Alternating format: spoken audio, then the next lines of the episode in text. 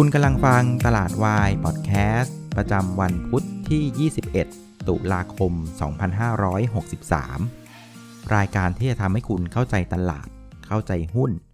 แล้วก็พร้อมสำหรับการลงทุนในวันพรุ่งนี้ครับ สวัสดีนะครับ วันนี้คุณอยู่กับน้าแดงจรุนพันธ์วัฒนวงศ์เหมือนเดิมครับ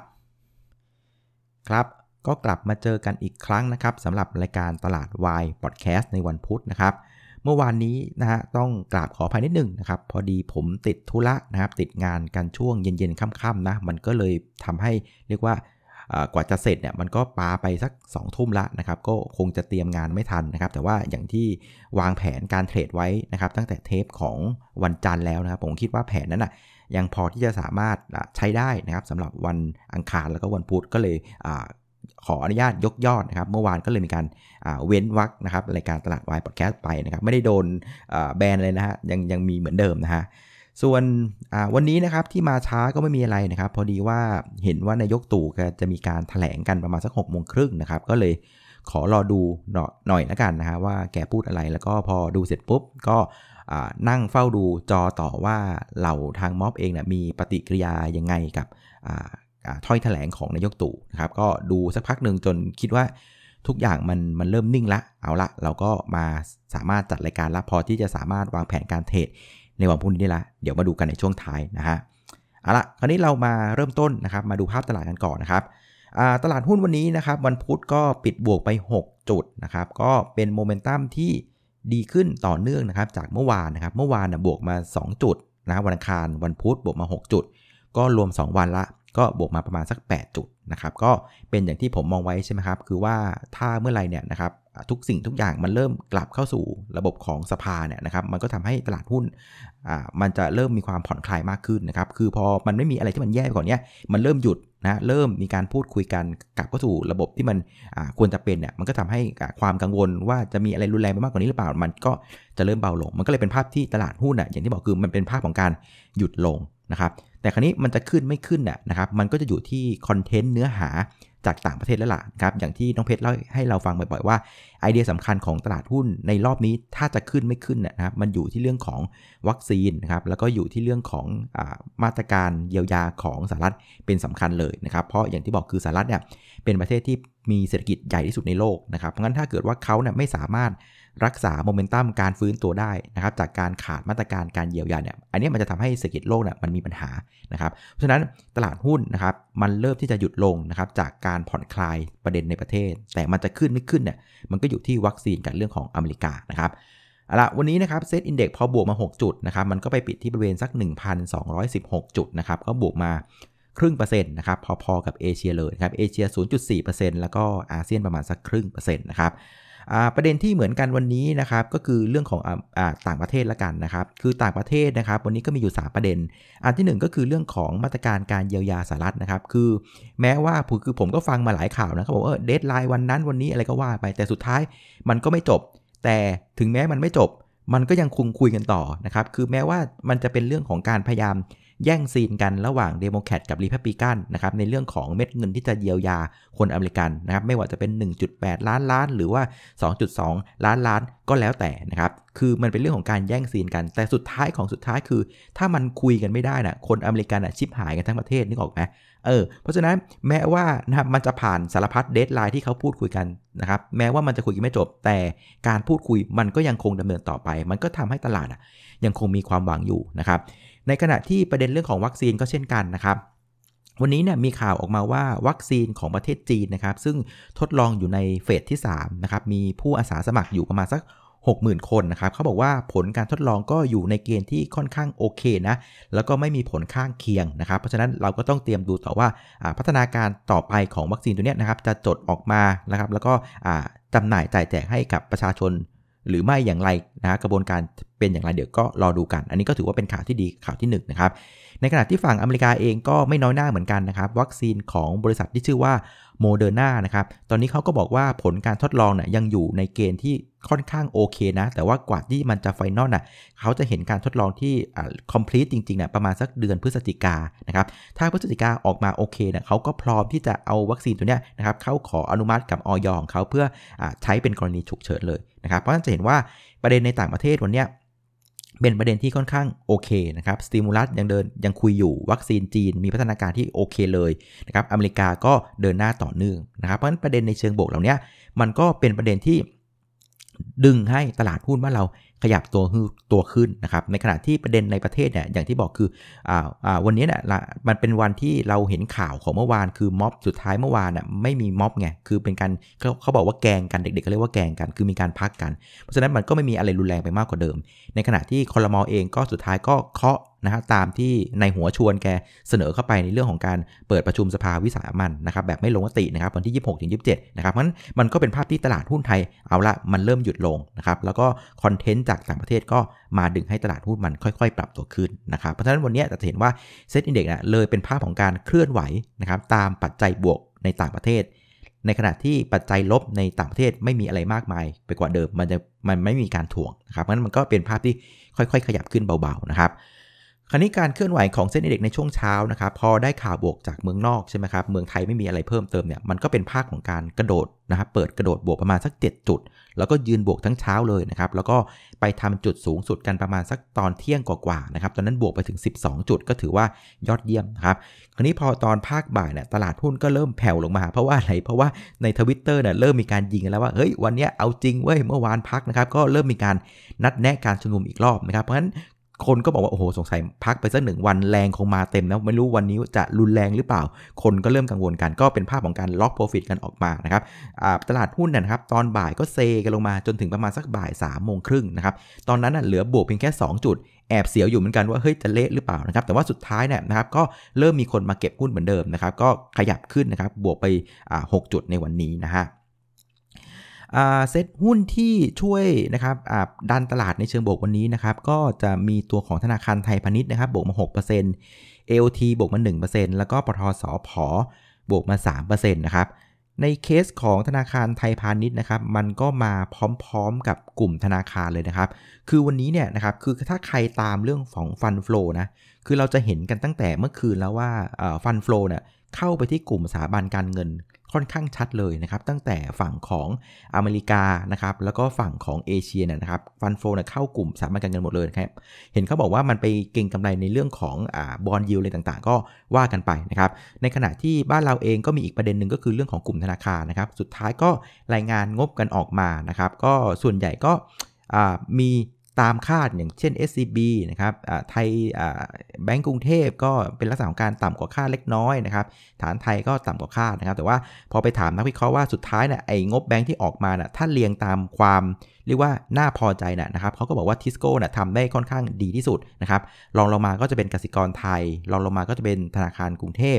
แล้วก็ธนาคารไทยพาณิชย์นะครับนี่เป็นภาพรวมๆนะแต่ว่ามันเป็นภาพที่ว่ากลุ่มธนาคารก็เรียกว่าเป็นภาพของการเด้งแล้วกันนะครับหลังจากในช่วงที่ผ่านมามันก็ซึมลงอย่างต่อเนื่องนะฮะส่วนในเคสของ AOT นะครับก็น่าจะเป็นการตอบรับข่าวเรื่องของอนักท่องเที่ยวจีนนะครับก็มาเรียบร้อยแล้วนะครับเมื่อวานนี้นะครับวันที่ 20เนี่ยก็มีเครื่องบินเช่าเหมาลำนะครับมาจากเซี่ยงไฮ้นะครับพานักท่องเที่ยวชาวจีนจำนวน 39 คนนะครับมาลงที่สนามบินสุวรรณภูมิเรียบร้อยแล้วนะครับ อันนี้ก็จะเข้าเคสในเรื่องของมาตรการการเที่ยวแบบ S อ่า Special Tourist Visa STV นะครับก็คนที่จะมาแบบนี้นะครับก็จะต้องเป็นลักษณะของการ long stay คืออยู่ยาวๆนะครับ90 วัน แล้วก็จะต้องมีการกักตัวกัน 14 วันด้วย ก็ชุดแรกมาเรียบร้อยละ 39 คนนะครับ ก็เดี๋ยวจะทยอยมีชุดถัดไปก็น่าจะเป็นอะไรเซนติเมนที่ น่าติดตามนะครับ คือถ้าชุดแรกนะมันโอเคนั้นเราก็อาจจะเห็นชุดที่ 2 3 4 มันก็จะมาเรื่อยๆก็ได้นะครับ ส่วนชุดที่กดตลาดในเชิงลบนะ จริง ๆ วันนี้ก็ไม่ค่อยมีอะไรเด่นมากนักนะฮะ ถ้าจะดูมีน้ำหนักนะมันก็จะมีตัวของถุงมือยางครับ STGT วันนี้ติดลบไป 3%นะครับ แต่จริง ๆ เมื่อวานเนี่ยแกขึ้นมาเยอะนะ วันนี้มันก็เริ่มตึงๆ อีกมุมหนึ่งก็คือว่าแถวๆ บริเวณ 90 บาทอะ มันก็อยู่ในใกล้ๆกับราคา เหมาะสมตามปัจจัยพื้นฐานในปีนี้แล้วนะครับ คือในปีนี้เนี่ยผมก็ทำไว้อยู่นี่ที่นี่แหละ ประมาณสัก 90 บาททวนนะครับ มันก็ขึ้นมา มันก็ตึงๆอยู่นะครับ คือประเด็นที่จะทำให้หุ้นตัวนี้เดินหน้าต่อนะ ผมคิดว่าถ้ามันจะเดินหน้าต่อนะอ่า มันจะมีอยู่ประมาณสัก 2 เรื่อง 1 ก็คือ เมื่อมีการประกาศงบการเงินออกมา ถ้าเกิดว่างบออกมา ยังคงรักษาโมเมนตัมดีกว่าคาดได้ อันเนี้ยน่าสนใจประเด็นที่ 2 ที่จะทำให้หุ้นเนี่ยมันเดินหน้าได้ต่อนะผมว่ามันน่าจะเป็นในเรื่องของการที่ บริษัทศรีตรังโกลฟส์เนี่ยจะมีการให้ผลตอบแทนกับผู้ถือหุ้นมากกว่าเดิมหรือเปล่านะครับ เพราะว่าอย่างที่เคยเล่าให้ฟังคือก่อนหน้านี้นะครับบริษัทถุงมือยางในมาเลเซียยักษ์ใหญ่ทั้ง 4 เจ้านะครับเขาก็รายงานงบกันออกมาละ แล้วก็งบออกมาดีมากกำไรระเบิดเถิดเทิงเลยนะครับงั้นสิ่งที่เขาให้กับผู้ถือหุ้นคือเขาก็มีการบางเจ้าก็ให้เป็น stock dividend นะครับบางเจ้าก็ให้เป็น special dividend คือให้กันแบบเละเทะอิ่มเลยนะครับมันมันก็มีความคาดหวังว่าถ้าเกิดสีตรังโกลบเนี่ยงบไตรมาสสออกมาดีแล้วยังดีกว่าคาดต่อนะคนก็มีความคาดหวังว่า เอ้ย สีตรังโกลบน่าจะมีการให้อะไรกับผู้ถือหุ้นมากขึ้นกว่าเดิมหรือเปล่านะครับ อันนี้ก็เป็นความคาดหวัง เพราะฉะนั้นถ้าเกิดว่างบไตรมาสสออกมาดีกว่าคาด แล้วมีการให้นะครับผลตอบแทนกับผู้ถือหุ้นที่ ดีกว่าคาดอย่างเงี้ยนะก็มีโอกาสที่หุ้นน่าจะเริ่มเดินหน้าต่อ แล้วก็มองไปหา valuation ของปีหน้านะครับแต่ว่าปีนี้โอเคละ valuation มันถือว่ามี target ละ 90 บาทนะครับแต่ว่าถ้าเกิด roll over ไปปีหน้าน่ะมันก็มีโอกาสที่จะขยับขึ้นได้งั้นไอเดียสำคัญคือตอนประกาศงบแหละ ขอให้งบมันออกมาดีกว่าคาด แล้วก็มีอะไรที่มันแจกแถมผู้ถือหุ้นให้มันอิ่มอกอิ่มใจนี่ยมันก็มีโอกาสที่จะเริ่มมองไปไปหาปีหน้าแล้วก็เดินหน้าต่อได้นะฮะ ส่วนถ้าเกิดว่าดูเป็นกลุ่มนะครับที่น่าสนใจวันนี้นะครับคือกลุ่มที่เด้งวันนี้เนี่ยก็เป็นกลุ่มของอย่างที่เรียนเลยคือ domestic ใช่ไหมครับก็เด้งหมดเลยนะครับ CRC นะครับ SIS นะครับแล้วก็ตัวของบัตรเครดิต KTC นะครับก็น่าจะเป็นการเตรียมพร้อมเข้าสู่คนที่จะได้ประโยชน์ในเรื่องของมาตรการช็อปดีมีคืนนะครับซึ่งจะเริ่มต้นในวันที่ 23 ตุลาแล้วนะฮะส่วนอีกกลุ่มหนึ่งที่ยังคงดีงามพระราม 8 นะครับ ก็ยังเป็นกลุ่มอิเล็กทรอนิกส์นะครับ tech เหมือนเดิมนะครับเดลต้า KCE แล้วก็หาหน้าก็ยังคงปรับตัวขึ้นนะครับก็จะเห็นว่าหน้าหุ้นวันนี้นะครับมันยังคงเป็นภาพที่กลุ่ม domestic play ที่ได้ประโยชน์นะครับจากเรื่องของช็อปดีมีคืนที่จะเริ่มขึ้นวันที่ 23 ตุลานะก็มีการ rebound เด้งขึ้นมานะครับในขณะที่กลุ่มที่เป็นอิเล็กทรอนิกส์นะครับเทคโนโลยีก็ยังคงซึมขึ้นเดินหน้าอย่างต่อเนื่องนะฮะ ส่วนผู้เล่นในตลาดวันนี้นะครับ ก็นักลงทุนสถาบันพลิกกลับมาซื้อละเห็นไหมอ่าพอเริ่มมีการเปิดสภา นักลงทุนสถาบันก็ผ่อนคลายขึ้นนะครับ ก็กลับมาซื้อ 2,400 ล้านบาทนะครับ หลังจากก่อนหน้านี้เนี่ยแกขายไปชุดใหญ่เลย 10,000 ล้านบาท ส่วนนักทุนต่างชาตินะครับ ก็ขายติดต่อกันเป็นวันที่2นะครับ วันนี้ขายไป 1,000กับ88 ล้านบาท รวม 2 วันทำการเนี่ยก็ขายไปทั้งสิ้น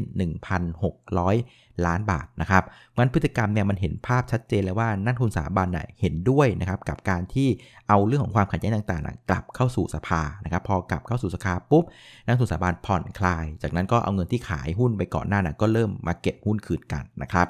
สมมติค่าการซื้อขายวันนี้ก็ลดลงจากเมื่อวานนะครับวันนี้อยู่ที่ 54,423 ล้านบาทครับ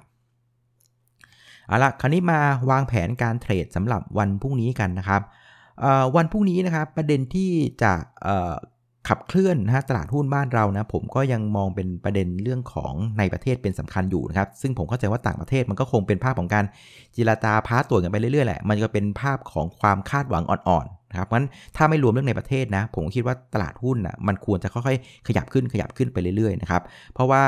วันพรุ่งนี้เองก็จะมีการเรียกว่าดีเบตนะครับรอบสุดท้ายของคุณทรัมป์กับคุณไบเดนแล้วนะครับซึ่งก็คาดหมายได้เลยว่า สิ่งที่เขาจะเอามาโม้เอามาบลัฟกันนะก็จะเป็นเรื่องของไอมาตรการเยียวยาช่วยเหลือประชาชนนี่แหละเพราะงั้นยิ่งนักลงทุนเห็นเม็ดเงินใหญ่ๆนะมันก็จะเกิดความคาดหวังความโลภเพราะงั้นถ้าเกิดว่าเราไม่รวมประเด็นเมืองไทยนะผมคิดว่า ถ้าเดินด้วยประเด็นต่างประเทศล้วนๆนะ ผมคิดว่าตลาดหุ้นก็น่าจะขยับได้นะครับ แต่ว่าจะขยับขึ้นได้มากหรือน้อยเนี่ย ก็ต้องกลับมาดูต่างประเทศแหละว่ามันจะฉุดเราหรือเปล่านะครับ ซึ่งล่าสุดนะครับ นายกตู่ของเราก็มีการเรียกว่า